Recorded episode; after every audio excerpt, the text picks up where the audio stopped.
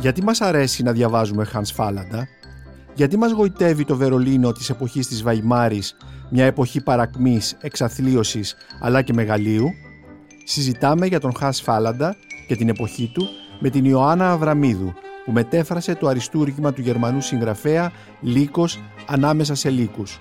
Το μυθιστόρημα κυκλοφορεί από τις εκδόσεις Gutenberg στη σειρά Orbis Litter. Είμαι ο Νίκος Μπακουνάκης και είναι το podcast της LIFO για βιβλία και συγγραφείς. Είναι τα podcast της LIFO. Γεια σας κυρία Αβραμίδου. Καλημέρα κύριε Μπακουνάκη. Σας καλωσορίζουμε στο podcast της LIFO για βιβλία και συγγραφείς.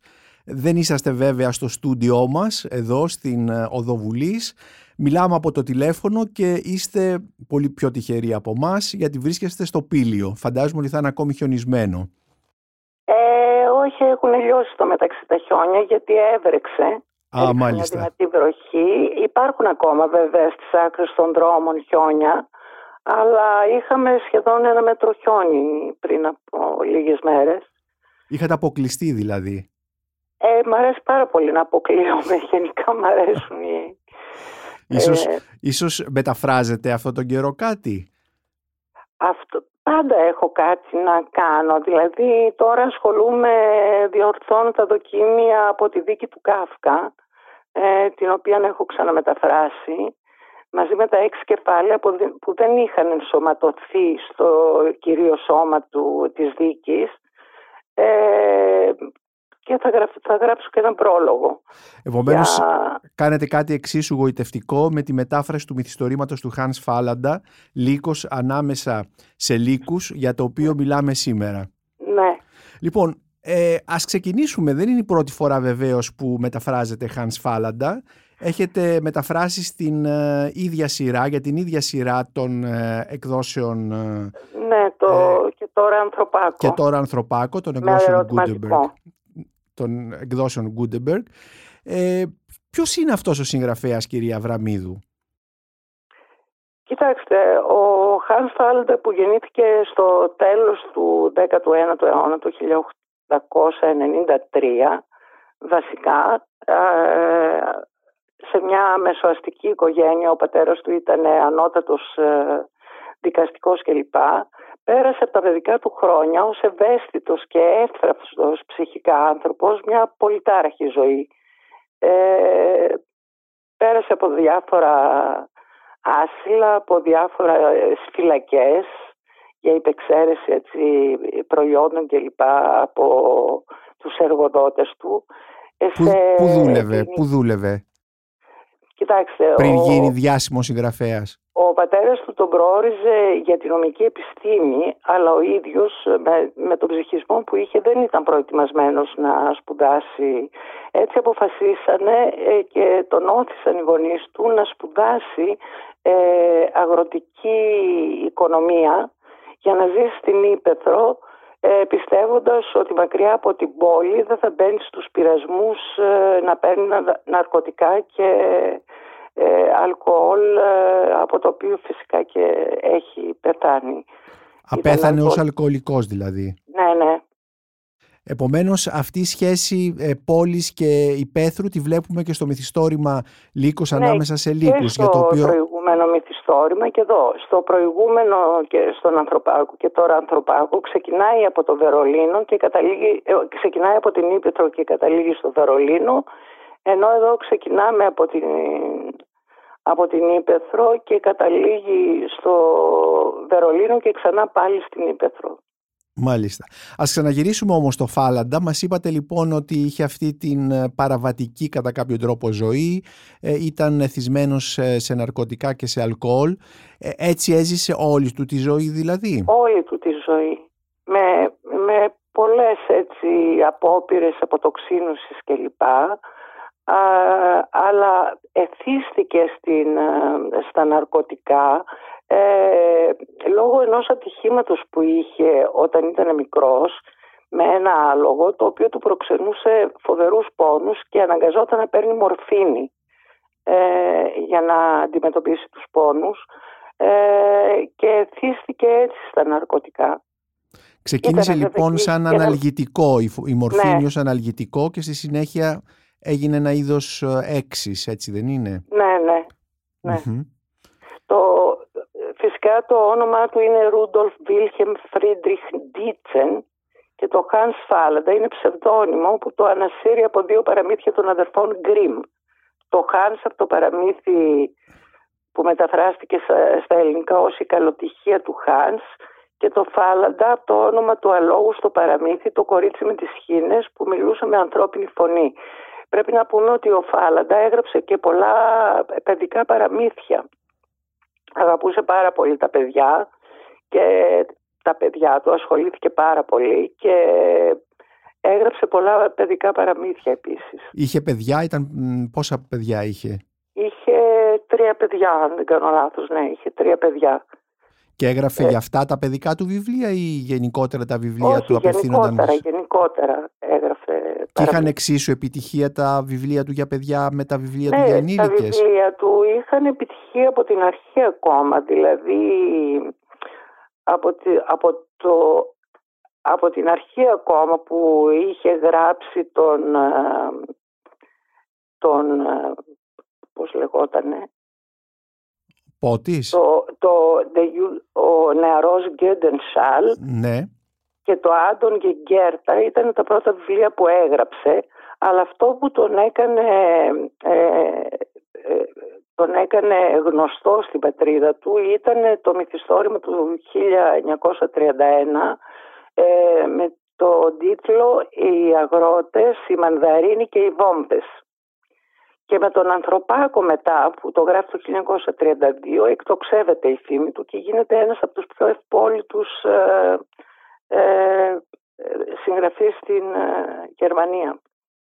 Ε, ενώ παίρνει ναρκωτικά και τις ουσίες και το αλκοόλ ε, έχει δια, φωτεινά διαλύματα και γράφει ή γράφει όντας μέσα σε αυτή την κατάσταση; Έχει φωτεινά διαλύματα, δηλαδή κάνει προσπάθειες αποτοξίνωσης ε, και 12 χρόνια βασικά έγραψε έτσι πολλά από τα βιβλία του. Τα 12 χρόνια που έζησε απομονωμένος στο ε, εξοχικό που είχε αγοράσει ένα κτήμα στο Κάρβιτς στη Βόρεια Γερμανία ε, και εκεί 12, επί 12 χρόνια ε, έγραφε με μανία για να αντιμετωπίσει βασικά τις καταθλιπτικές του κρίσεις. Δηλαδή ήταν ένα αντίδοτο η γραφή απέναντι στην χρόνια κατά, κατάθλιψη που είχε ο Φάλαντα.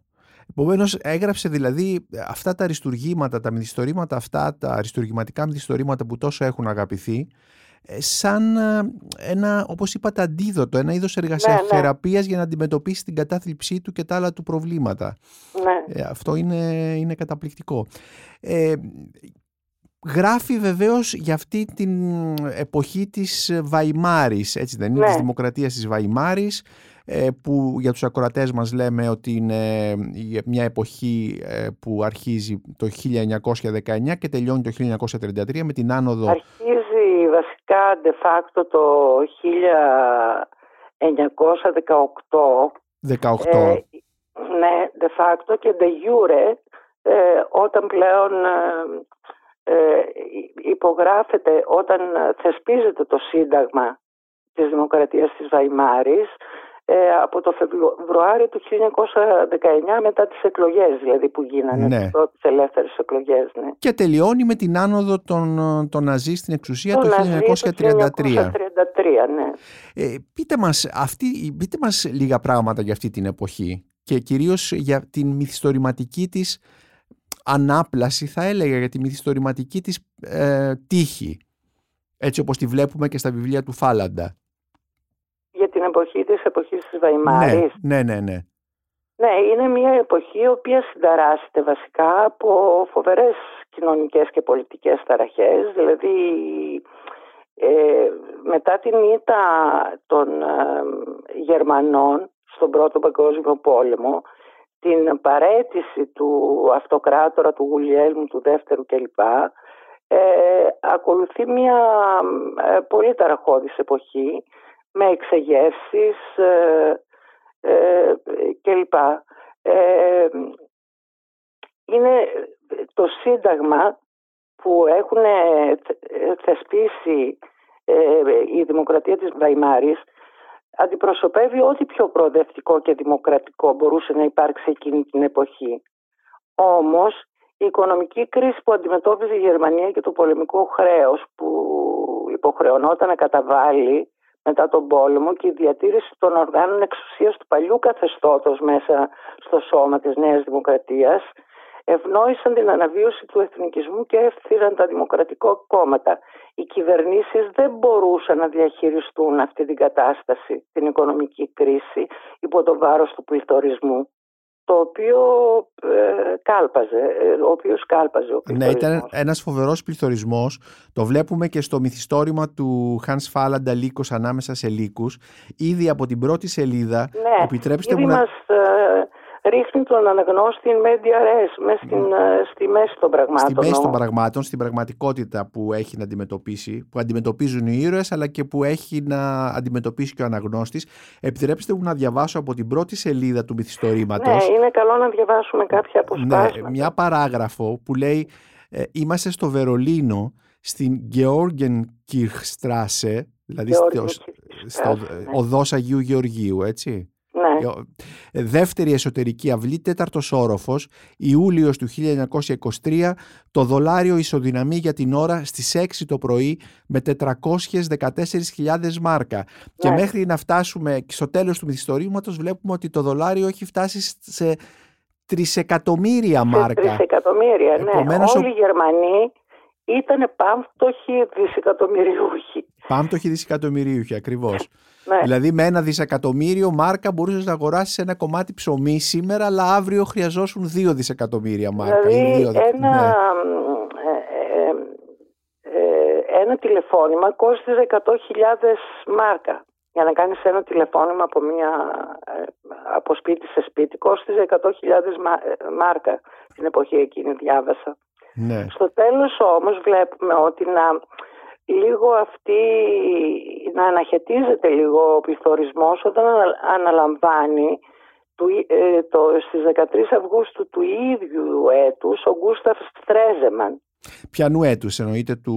του 1923. ναι, ναι, ναι. ναι του ναι. έτους του μυθιστορήματος δηλαδή. Ναι, ναι, ναι. Εκεί το βλέπουμε και στο τέλος γιατί αρχίσανε πάλι οι άνθρωποι να λέει ότι αρχίσανε πάλι να βλέπουν κανονικά χαρτονομίσματα χωρίς πολλά μηδενικά κλπ. Αν θυμάμαι καλά έτσι από το βιβλίο το οποίο δεν το έχω εδώ. Επομένως ε, είναι μια μεγάλη εποχή της Βαϊμάρης, μια, μεγάλη, μια εποχή μεγάλης εξαθλίωσης, φτώχειας. Ε, φτώχειας, πορνείας, πορνείας. Ε, ε εγκληματικότητας, έχουμε ναι, και μία κοινική βασικά έτσι, αντιμετώπιση, καμία αλληλεγγύη. Ο καθένας ζει... Ο, ο σώζον εαυτόν σωθήτο δηλαδή. Ο σώζον εαυτόν σωθήτο, ναι. Ε, και ταυτόχρονα μια εποχή μεγάλης πολιτικής ελευθερίας. Είπατε ότι το Σύνταγμα της Δημοκρατίας της Βαϊμάρης είναι από τα πιο δημοκρατικά ε, που έχει γνωρίσει ποτέ η Ευρώπη ε, και που δίνει νομίζω την ευκαιρία και το περιθώριο, αφήνει το περιθώριο για καλλιτεχνική δημιουργία, έτσι δεν είναι; Ναι, ναι, ε, πέρα από τις ε, κοινωνικές έτσι και πολιτικές ε, συγκρούσεις και αναταρχές υπήρχαν και ζυμώσεις στο... όλη αυτή η κατάσταση δεν μπορούσε να αφήσει αδιάφορους και τους λογοτέχνες. Δηλαδή υπήρχαν διάφορες ζυμώσεις ε, μέσα στους λογοτεχνικούς και καλλιτεχνικούς κύκλους από τους οποίους ε, ξεπίδησε το κίνημα της νέας αντικειμενικότητας. Βασικά ήταν ε, η νέα αντικειμενικότητα που κανείς δεν ξέρει πότε και ποιος έδωσε το όνομα νέα αντικειμενικότητα ε, αναδύθηκε μέσα από τη γνωστή διαμάχη για τον εξπρεσιονισμό μεταξύ κυρίως των μοντερνιστών και των αριστερών εκπροσώπων του κριτικού ρεαλισμού. Επομένως, νέα αντικειμενικότητα κατά κάποιο τρόπο είναι μια επιστροφή στο ρεαλισμό, έτσι δεν ναι, είναι; Ναι, ε, ε, ουσιαστικά αυτό που καταλόγιζαν οι συγγραφείς του κριτικού ρεαλισμού στους μοντερνιστές ήταν ο έντονος ψυχολογισμός και η υποταγή του στην καπιταλιστική αλωτρίωση και στην αστική ιδεολογία και ότι αγνοούσαν τις αντικειμενικές συνθήκες της κοινωνικής πραγματικότητας. Επομένως ήταν μια ε, κριτική θα λέγαμε από τα αριστερά, σοσιαλιστική εντός εισαγωγικών ή και ναι, εισαγωγικών. Μην ξεχνάμε ότι ο Φάλαντα το 1928 είχε προσχωρήσει στο Σοσιαλδημοκρατικό κόμμα αλλά δεν του χαρίζεται στα βιβλία του. Ναι. Δηλαδή ασκεί ανελαίτη κριτική για την ανικανότητα και αναποτελεσματικότητα το, της κυβέρνησης η οποία όμως ήταν μια κυβέρνηση ε, συνενετικής ανάμεσα σε διάφορα κόμματα. Ήταν οι μετροπατείς αριστεροί οι σοσιαλδημοκράτες και δεν θυμάμαι ποιο άλλο κόμμα. Ήταν τρία κόμματα βασικά. Ε, επομένως ο Φάλαντα λοιπόν ε, αποτελεί κατά κάποιο τρόπο έναν εκπρόσωπο αυτής της νέας λογοτεχνικής ε, τάσης, ναι, της νέας αντικειμενικότητας. Της λογοτεχνίας τον κατατάσσει ε, σε αυτό το κίνημα τον ε, Φάλαντα. Που είναι ουσιαστικά μια αντίδραση στον εξπρεσιονισμό και μια επιστροφή ναι, είναι μια αντίδραση σας είπα ναι. στον ψυχολογισμό γιατί κατηγορούσαν ναι τους ε, εξπρεσιονιστές για υπερβολικό ψυχολογισμό κλπ. Ε, και για αλωτρίο, καπιταλιστική αλωτρίωση και υποταγή στην αστική ιδεολογία. Έβλεπαν δηλαδή σε αυτά τα νέα ρεύματα, τα μοντερνιστικά... ναι. την πραγματικότητα, την κοινωνική της εποχής. ότι αδιαφορούσαν για, το, για αυτό που συνέβαινε, για την κοινωνική, όπως είπατε, πραγματικότητα. Όταν ε... λέμε όμως ρεαλισμό, δηλαδή στα έργα του δεν, δεν, δεν έχουμε πιστεί απομίμηση της πραγματικότητας αλλά μια διαλεκτική σχέση μεταξύ πραγματικού και φανταστικού και είναι αυτή που δημιουργεί τις μυθοπλαστικές φιγούρες του μυθοστορήματος. Ναι, ναι, ναι, ναι. Γιατί Βε... αλλιώς με μια ε, η πιστή απομίμηση της πραγματικότητας θα καταδείκνει τη μονοσήμαντη πλευρά της ζωής τους ενώ ο Φάλαντα οργανώνοντας ευθέως το υλικό του μας δίνει ένα πολυσήμαντο και πολυφωνικό έργο. Ακριβώς γι' αυτό και ίσως ε, το, το, τον διαβάζουμε με τόσο ενδιαφέρον. Αν ήταν δηλαδή μια απλή καταγραφή, ένα, ε, κάτι σαν ντοκιμαντέρ, ίσως να μην μας ενδιαφέρε σήμερα. Βεβαίως. Και ίσως αυτό είναι το στοιχείο που τον κάνει διαχρονικό και... Διαφορετικό και διαβάζεται με μεγάλη ευχαρίστηση. Με μεγάλη ευχαρίστηση παρόλο που έχουν περάσει 100 χρόνια από την... Είναι όπως ακριβώς συμβαίνει με τη μεγάλη λογοτεχνία με τη μεγάλη ναι, ναι. λογοτεχνία και ιδιαίτερα με τον... Ναι, γι' αυτό και ανήκει σήμερα ο Φάλοντας στους πολύ μεγάλους ε, τελικά λογοτέχνες ο οποίος έχει τρομερή ζήτηση όπως μας πληροφόρησαν το 2016 στο Literarisches Colloquium Berlin ε, όπου μας κάλεσαν με δικά τους έξοδα για να μας φέρουν σε επαφή με... και ήρθαμε σε επαφή και με τον εκδότη του Φάλαντα ο οποίος Ποιος είναι ο Γερμανός εκδότης του Φάλαντα, ποιος εκδοτικός οίκος; Aufbau Verlag. Σε δύο βασικά εκδοτικούς οίκους ο Φάλαγκας, στο Rowold Verlag, ναι. ε, από το οποίο αποχώρησε το 1931 νομίζω, και στο Aufbau Verlag και μας πληροφόρησαν ότι έχει τρομερή ζήτηση παγκοσμίως τώρα ο Φάλαντα. Ναι, και επίσης διαβάζεται πάρα πολύ και στην Ελλάδα και αυτό είναι ένα θέμα που θα ήθελα να σας ρωτήσω αν ξέρετε. Ναι. Γιατί τον αγαπούμε Ίσως τόσο πολύ. περάσαμε, ε, δεν ξέρω, βασικά η πρόσληψη ενός συγγραφέα ε, σε μια γλώσσα εξαρτάται εν πολλής από την καλή ή κακή μετάφραση. Ναι. Και εγώ πιστεύω ότι η πρώτη μετάφραση, οι πρώτες μεταφράσεις που γίνανε, δηλαδή ο Πότης που το μετάφρασε η Έμι Βαϊκούση και το μόνος στο Βερολίνο από τις εκδόσεις πόλης ε, από την Άτζη Σαλταμπάση ήταν εξαιρετικές μεταφράσεις και γι' αυτό αγαπήθηκε ο Φάλαντα. Δεν ήταν δηλαδή μόνο το είδος της λογοτεχνίας, η εποχή και τα λοιπά, ήταν ίσως, λέτε και ίσως το, και αυτό, ίσως το, και αυτό. το γλωσσικό το, κλειδί. Τώρα, το, το, τώρα ανθρωπάκους, εγώ όταν τον, το μετάφραζα ήταν μέσω της κρίσης που περνούσαμε τότε ναι και πραγματικά έβρισκα πάρα πολλές αντιστοιχίες ας πούμε τηρουμένων των αναλογιών με την εποχή μας, με την περίοδο εκείνη. Επομένως λέτε ότι δεν είναι μόνο το θέμα και η υψηλή λογοτεχνική ποιότητα των μυθιστορημάτων του Φάλαντα αλλά και το γλωσσικό κλειδί, η μετάφραση που τον κάνει Φυσικά, να αγαπιέται. αν αποτύχαινε η μετάφραση, δηλαδή πιστεύω ότι δεν θα ασχολούνταν κανένας πια με τον Φάλαντα. Ενώ κάνανε καταπληκτική δουλειά οι δύο συναδέλφισες. Και μετά ακολουθήσατε εσείς, αλλά θα μιλήσουμε για τη μετάφρασή σας σε λίγο. Ας ξαναγυρίσουμε όμως ε, στο Φάλαντα. Ε, μου είπατε ότι ήταν μέλος του Σοσιαλδημοκρατικού Κόμματος. Ε, ήταν ένας κοινωνικός ε, ε τύπος, ε, μετήχε στην, θα θέλετε, στην κοινωνική και λογοτεχνική ζωή. Όχι, ήταν πολύ απομονωμένος και βυθισμένος βασικά στην ανάγνωση πολύ μεγάλων συγγραφέων όπως ήταν από, από τα παιδικά του χρόνια και είπε και τη χαρακτηριστική φάση ότι πρώτα έμαθα τη ζωή από τα βιβλία και μετά από την ίδια τη ζωή. Ξέρουμε συγγραφείς που διάβαζε; Ναι, διάβαζε τον Φλομπέρ, τον Ντοστογεύσκη, τον ε, Ζολά, ε, τον Όσκαρ Βάιλτ και φυσικά τον, ε, από πολύ μικρή ηλικία ο πατέρας του διάβαζε πάρα πολύ τον Σίλερ και και τον Γκέτε και όλους αυτούς τους... Ε, ε, την κλασική θα λέγαμε γερμανική ε, λογοτεχνία. Κλασική. Επομένως διάβαζε ρεαλιστές, Όσκαρ Βάιλντ. Ναι και τον Γάλλο τον... Μπαλζάκ. Τον Μπαλζάκ. Τον Μάλιστα. Μπαλζάκ. Μάλιστα. Επομένως το μεγάλο μυθιστόρημα του 19ου αιώνα, το γαλλικό και το ναι, ρωσικό. Ναι, ναι. Ε, και μπορούμε να πούμε ότι βρίσκουμε τεχνικές και, και τρόπους αφήγησης αντίστοιχους στα μυθιστορήματά του και ιδιαίτερα σε αυτό το μεγάλο μυθιστόρημα, το λύκος ανάμεσα σε λύκους, ε, που όπως και εσείς το χαρακτηρίζετε είναι το, το αριστούργημά του, είναι το μείζον έργο του. Έργο ε, του. Δεν το χαρακτηρίζω εγώ, το χαρακτήρισε η κριτική. Ε, Ενώ όπως το αναφέρετε και εσείς στην εισαγωγή που, συνοδέ, που κάνετε ναι. σε αυτό το μυθιστόρημα. Δηλαδή είναι χαρακτηριστικό στο εξώφυλλο της έκδοσης του 2011 διαβάζουμε τα λόγια του Ματίας Βίμαν ε, στην εβδομάδα, ε, από την ομιλία του στην εβδομάδα Γερμανών συγγραφέων το 1937 λέει χαρακτηριστικά δεν υπάρχει καλύτερος τρόπος να ξοδέψει κανείς το πενιχρό ποσό των 12 μάρκων και το χρόνο του όσο για την ανάγνωση αυτού του βιβλίου που είναι εισάξιο της θείας κομμωδίας του Δάντη και της ανθρώπινης κομμωδίας του Μπαλζάκ.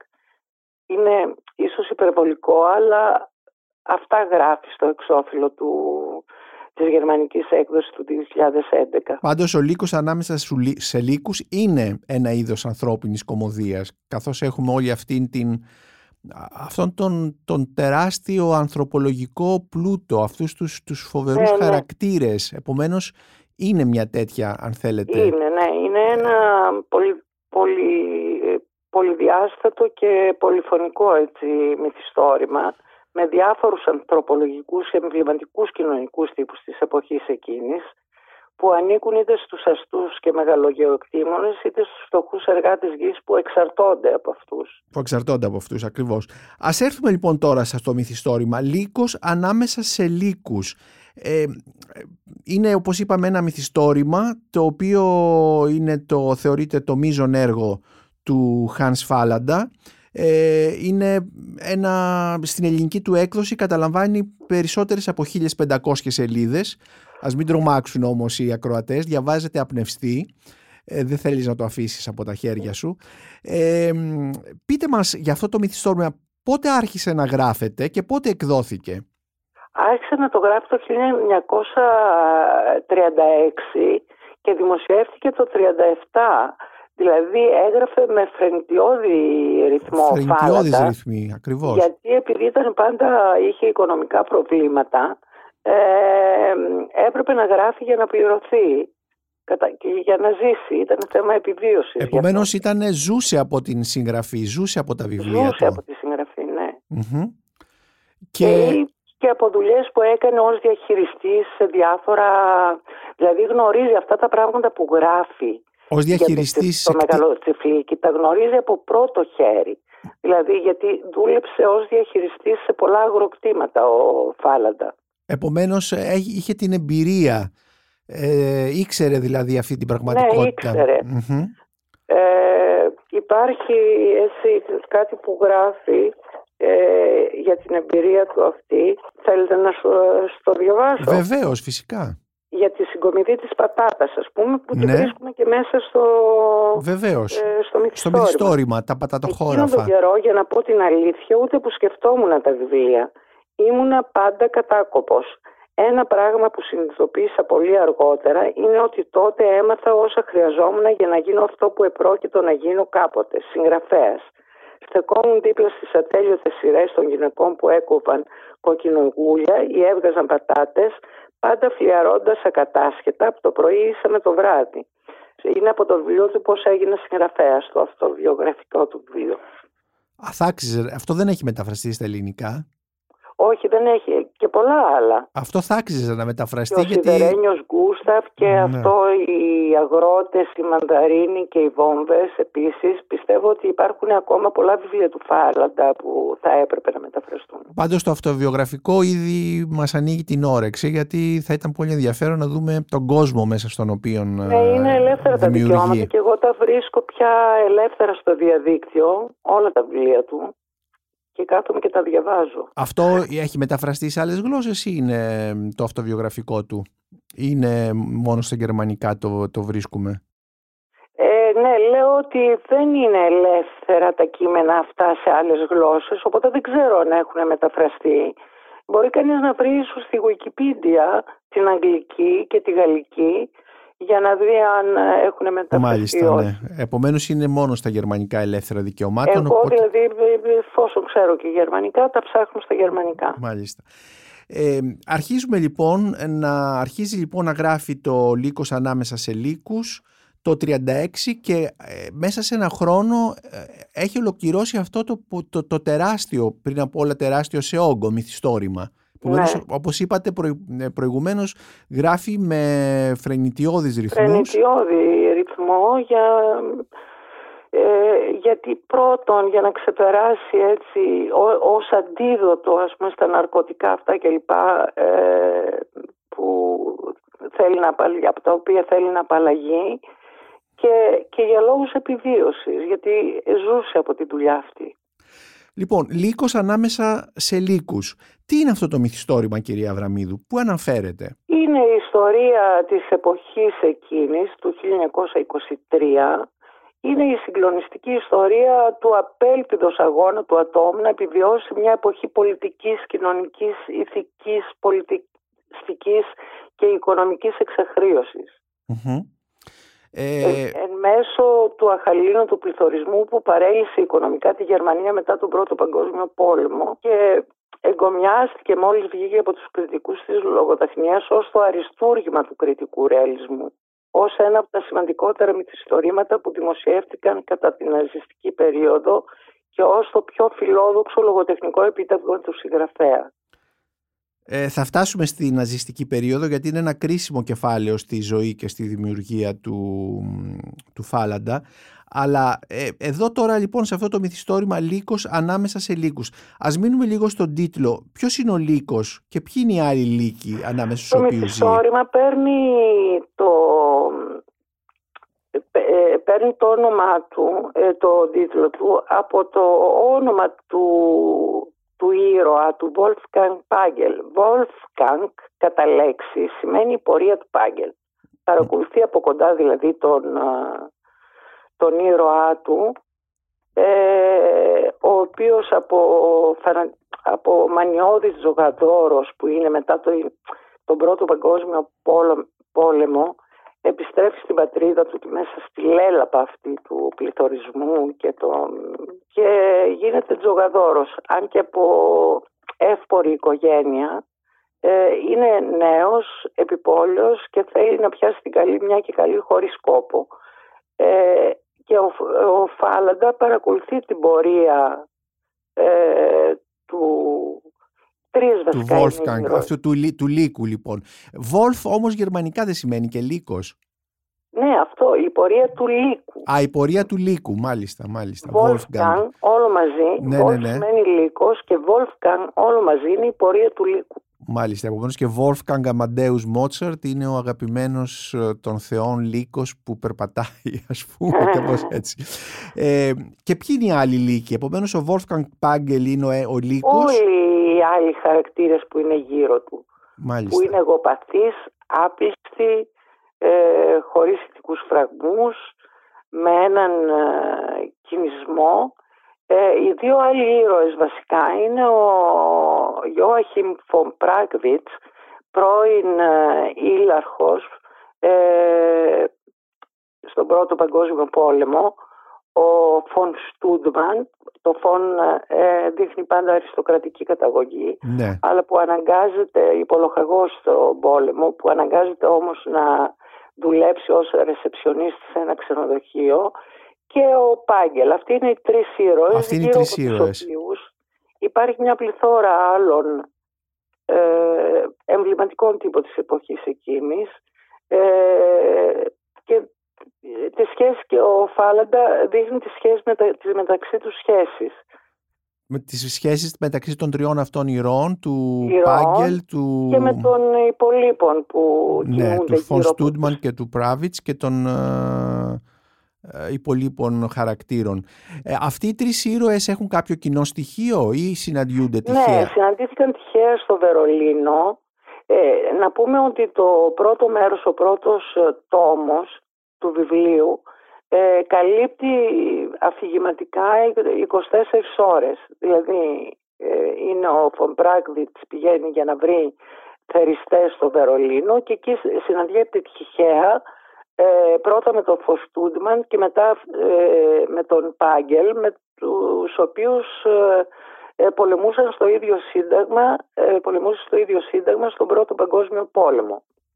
Μάλιστα, ήταν επομένως γνωστοί, είχαν συναντηθεί στο στρατό ε, Ναι, στη διάρκεια και του πολέμου. γνωρίζονταν μεταξύ Μμμ. τους και ο, με- στο μεταξύ ο, ο Ήλαρχος γίνεται μεγαλοτσεφλικάς, δηλαδή μισθωτής μεγαλοτσεφλικά από τον πεθερό του, του εκμισθώνει το μεγάλο τσεφλίκι του ο, Ο πεθερός του. ο πεθερός του ε, με όρους δυσβάστατους για τον επιπόλαιο και παιδιάστικο θα λέγαμε έτσι Φον Πράγκβιτς ο οποίος έμαθε να δίνει διαταγές ε, και να ζει έτσι μια πολυτελή ζωή. Ε, και πείθει τους δύο τον υπολογαγό Φον Στούντμαν και τον ε, Πάγκελ που ήταν άνεργος ε, ε, στο Βερολίνο. ε, να φύγουν από το Βερολίνο το οποίο το ονομάζει Ανατολίτικο Παζάρι και να πάνε στην επαρχία όπου εκεί πιστεύουν ότι θα βρουν τη γαλήνη και την ε, θεραπεία και θα θεραπεύσουν τα πάθη τους. Τη βρίσκουν τελικά στην, επα... στην ε, Ήπεθρο; Όχι βέβαια, είναι μια αυταπάτη. Πε- Ο Πάγκελ αποφασίζει να πάει εκεί πιστεύοντας ότι η Ήπεθρος θα λειτουργήσει επάνω του θεραπευτικά και θα του επιτρέψει να ζήσει μια τίμια ζωή. Η φύση Αλλά δηλαδή. θα, ναι. όλα τα γεγονότα θα εξαλειφθούν μέσα σε μια ατμόσφαιρα που δημιουργεί ο άτακτος ε, ιτημένος γερμανικός στρατός ο οποίος είχε στρατοπεδεύσει εκεί για να ετοιμάσει ένα μεγάλο πραξικόπημα με τη βοήθεια των αρχών της Κομόπολης Νόηλοι και του ίδιου του αφεντικού του, δηλαδή του Φον Πράγκβιτ, Μάλιστα. ε, το οποίο πραξικόπημα όμως αποτυχαίνει. Επομένως, ε, σε αυτό το μυθιστόρημα έχουμε έναν πρώτο τόμο, όπως είπατε, ε, που είναι, ε, έχει διάρκεια η πλοκή 24 ώρες και εξελίσσεται στο Βερολίνο, όπου Ναι. συναντιούνται οι τρεις ήρωες και στο δεύτερο τόμο έχουμε τους τρεις ήρωες στην Ήπεθρο, στη φύση, ε, όπου προσδοκούν ε, να βρουν μια καλύτερη ζωή, να Ναι, απαλλαγούν. ειρήνη στους αγρούς, Ναι. όπως λέει αυτό, το οποίο είναι, ε, φαντάζομαι, μια ευθεία αναφορά στο, ε, στο βιβλίο του Μπίχνερ, του Γκέορ Μπίχνερ, «Η ειρήνη στις Καλύβες». Μάλιστα, μάλιστα. Ναι. Και, ε, μ, αλλά τελικά είναι, αποκδεικνύεται μια αυταπάτη όλη αυτή η ιστορία. Μια αυταπάτη, Ναι. γιατί και εκεί η σχέση των ανθρώπων είναι το ίδιο όπως και στο Βερολίνο. Ε, η ζωή είναι πάρα πολύ δύσκολη. Έρχονται σε επαφή με κλέφτες που αναγκάζονται να κλέβουν διότι πρέπει να επιβιώσουν Για να ζήσουν, ναι. και να ζήσουν. Και γενικά απογοητεύονται. Ο Φον Στούδμαν θα εγκαταλείψει νωρίς ε, το αγρόκτημα ε, και θα φύγει.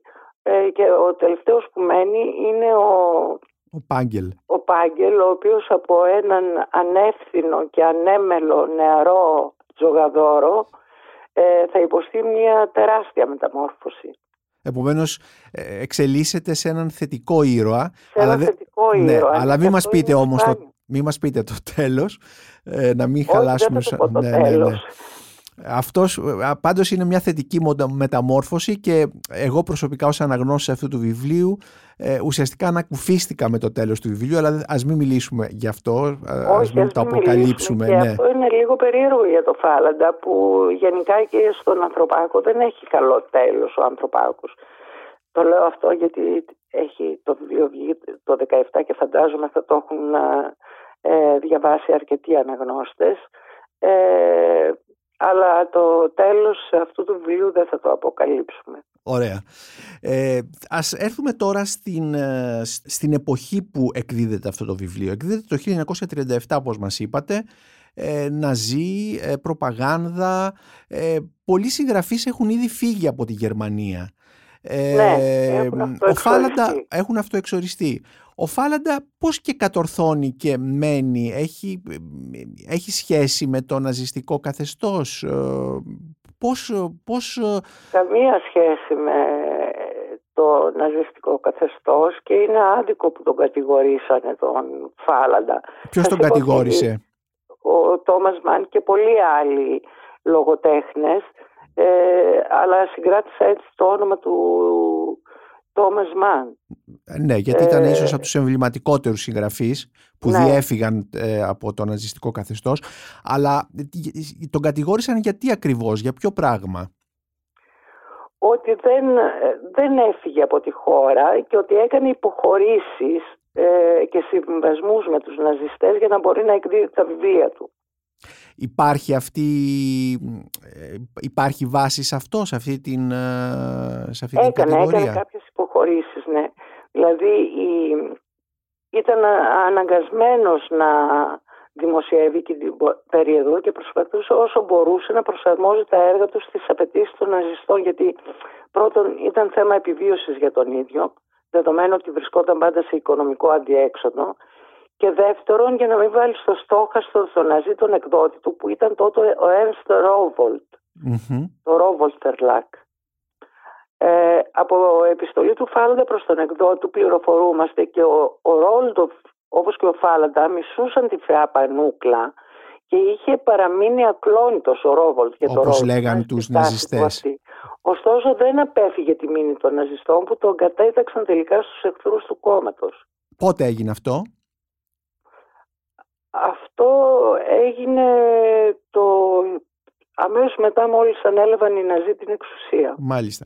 Πάντως, ε, παρόλο που όπως μας λέτε κάνει συμβιβασμούς και τα λοιπά προκειμένου να δημοσιεύει, δηλαδή να αποφεύγει τη λογοκρισία κυρίως, έτσι δεν είναι; Ναι. Ε, δεν βλέπουμε μέσα στο μυθιστόρημά του, για παράδειγμα, αντισημιτικές... Ε, Όχι καθόλου, αυτό το γράφω και στον Αντισημιτισμό, ναι. Ε, του βιβλίου.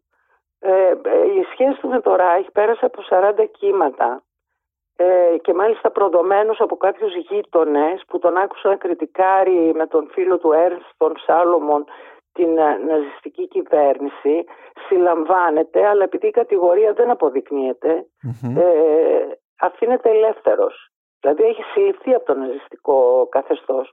Ουσιαστικά οι Ναζί είχαν μια αμφίθυμη και όχι ενιαία στάση απέναντι στο έργο του.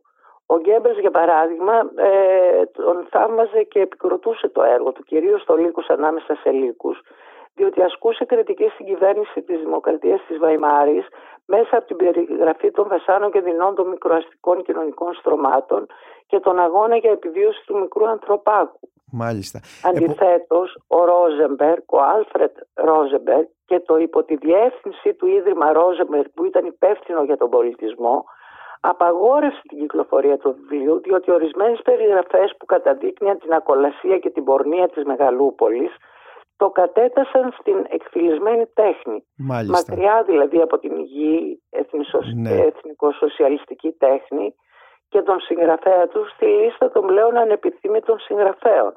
Δηλαδή είναι μια σχέση πολύ περίπλοκη. Πολύ με περίπλοκη. Ναι. Ε, πάντως, επειδή το είπατε, ο Γκέμπελς ε, ενέκρινε το λύκος ανάμεσα σε ναι, λύκους. Ναι, μάλιστα του είχε παραγγείλει να γράψει το βιβλίο ο Σιδερένιος Τεάιζερνε Γκούσταφ, ο Σιδερένιος Γκούσταφ, ε, με την προϋπόθεση όμως ε, να τοποθετήσει τα γεγονότα πριν από την ε, ανάληψη εξουσίας από τους Ναζί. από τον Χίτλερ. Ναι. Ε, ίσως ο Γκέμπελς το ενέκρινε γιατί περιγράφει με τόσο μελανά χρώματα την, ε, την εποχή της Βαϊμάρης και, και τη δυσαρέσκεια των ανθρώπων που μπορεί να δικαιολογούσε την ε, άνοδο του, του Χίτλερ στην εξουσία αυτό το πράγμα. Ναι, ναι, ναι. Ε, ο... Πέθανε πολύ νέος ο Φάλαντα, έτσι δεν είναι κυρία Αβραμίδου; Το 19... Ναι, γεννιέται το 1893 και πεθαίνει το 1947, δηλαδή... 50 ε, τόσο ετών. 54 ετών. Ναι, ναι. Ε, μέχρι πολύ το τέλος... νέος. Ναι, πολύ νέος. Από τις κακουχίες που υπέστη, από τα πολλά ναρκωτικά και από, από το αλκοόλ. Ήταν Στο δημιου... Πότη εκεί περιγράφει πάρα πολύ καλά την ναι, που κυκλοφορεί και στα ελληνικά το ο Πότης το ναι. βιβλίο αυτό του Φάλαντα. Ε, μέχρι το τέλος της ζωής του ήταν δημιουργικός ή υπήρξε... Ήταν δημιουργικός. Ναι. Το τελευταίο βιβλίο που γράφει είναι το μόνος στο Βερολίνο νομίζω. Mm-hmm. Α, το μόνος στο Βερολίνο είναι το τελευταίο του βιβλίο; Νομίζω ότι είναι αυτό, ναι, το... αν δεν κάνω λάθος. Είναι το τελευταίο βιβλίο που έχει γράψει ο, ο Φάλαντα. Ναι. Ε, πριν ε, περάσουμε στη δική σας μετάφραση και στη δουλειά που έχετε κάνει εδώ, θα ήθελα να ξαναγυρίσω σε μια προηγούμενη απάντησή σας. Μας είπατε ότι είχατε πάρει μέρος το 2010 σε ένα συμπόσιο, λογοτεχνικό συμπόσιο στο Βερολίνο. το 2016, το 2016. Α, το 2016, πριν από ναι. πέντε χρόνια. Ε, Ήταν μια πολύ καλή εμπειρία αυτή στη, στο Βερολίνο. Ε, η οποία είχε, το οποίο συμπόσιο είχε ως θέμα τον Φάλαντα ή γενικότερα τη γερμανική Όχι, γενικότερα μας είχαν φέρει σε επαφή με πολλούς συγγραφείς, ποιητές, εκδότες ναι. κλπ. Ε, μας πληροφορήσανε για διάφορα ιδρύματα που δίνουν, που χρηματοδοτούν μεταφράσεις Γερμανών συγγραφέων. Ε, και επίσης για διάφορες υποτροφίες που δίνονται. Και εκεί σας είπαν ότι ο Φάλαντα ε, αυτή τη στιγμή βρίσκεται σε μία άνοδο διεθνώς. Ναι, σε μία μεγάλη άνοδο ναι. και δεν μπορούσε να το εξηγήσει, δεν μπορούσε να μας το εξηγήσει γιατί συμβαίνει αυτό ο εκδότης. Μάλιστα. Ε, αυτό μπορούμε να πούμε ότι τα τελευταία 10-12 χρόνια, από το 9-8-9 έχουμε αυτή την άνοδο. Ίσως μπορεί, μπορεί να έχει σχέση και με την κρίση, την παγκόσμια οικονομική ναι, ναι. κρίση και όλο αυτό τον κόσμο κρίσης που περιγράφει ναι, ο Φάλαντα. Μπορεί. Είναι ουσιαστικά το 2000 και βλέπουμε ότι ανατυπώνεται το βιβλίο το 2011 ολοκληρωμένο γιατί το, μιλάω για τον Ανθρωπάκο τότε δούλευα τον Ανθρωπάκο ναι. Και εκεί εμένα μου έδωσε ο εκδότης μου εδώ το βιβλίο που ήταν κουστουρεμένο από τους Ναζί. Είχαν αφαιρέσει πάρα πολλά ε, έτσι, αποσπάσματα από το βιβλίο και το 2016 ε, βγήκε ολοκληρωμένο το βιβλίο με όλα τα αποσπάσματα. Και εγώ πληροφόρησα τον εκδότη μου εδώ και βγάλαμε την ολοκληρωμένη έκδοση του βιβλίου του, του του μυθιστορήματος και τώρα ανθρωπάκο, με ερωτηματικό και τώρα ανθρωπάκο, που όπως μας είπατε είχε λογοκριθεί και η ελληνική έκδοση ε, έχει και περιλαμβάνει και όλες τις σελίδες που είχαν λογοκρίνει. Ναι, ε, κάπου 100 σελίδες ναι. επιπλέον, ναι. Ας έρθουμε τώρα στην μετάφραση του Λύκος ε, ανάμεσα σε λύκους που πρόκειται περί ε, ενός άθλου θα έλεγα. Ε, πριν απ' όλα λόγω του όγκου του, του, όγκου του, του βιβλίου. Έτσι δεν είναι; Ναι, ε, ναι. Ποια είναι η γλώσσα εδώ του Φάλαντα, τα γερμανικά του Φάλαντα; Είναι για έναν που δεν ξέρει γερμανικά. είναι δύσκολα γερμανικά, είναι τα γερμανικά Πάρα της εποχής. Πάρα πολύ δύσκολο. Δηλαδή σε σχέση με τον ανθρωπάκο εδώ είχα να αντιμετωπίσω μια γλώσσα όπου έχει μέσα διαλέκτους της, ε, της Πομερανίας, δηλαδή του κρατηδίου ε, όπου γεννήθηκε ο, ο Φάλαντα. Ε, είχε πάρα πολλά, ε, έπρεπε να κάνω έρευνα για πάρα πολλά πραγματολογικά στοιχεία. Ε, ας πούμε τι ήταν η ΦΕΜΕ, το δικαστήριο αυτό που ε, υπήρχε από το Μεσαίωνα και το οποίο ε, ήταν μυστικά δικαστήρια αυτά που, ε, που εκδικάζανε πολιτικές δολοφονίες. Έπρεπε να κάνω πάρα πολλές ε, και επίσης έβρισκα λέξεις διότι χρησιμοποιεί διάλεκτο της ε, Πομερανίας ε, τις οποίες δεν έβρισκα στα λεξικά και ήμουν στο τηλέφωνο συνεχώς με τον καθηγητή μου της γλωσσολογίας, με έναν από τους καθηγητές μου συγκριτικής ε, γλωσσολογίας στο Τύπινγεν, ε, τον οποίο ρωτούσα διάφορα πράγματα και ο οποίος μου απαντούσε ότι δεν ξέρει ούτε αυτός, κυρίως δηλαδή λέξεις που αφορούσαν επαγγέλματα διάφορα, γιατί το διοικητικό σύστημα στην Βόρεια Γερμανία τότε ε, ήταν διαφορετικό από αυτό της Νότιας Γερμανίας.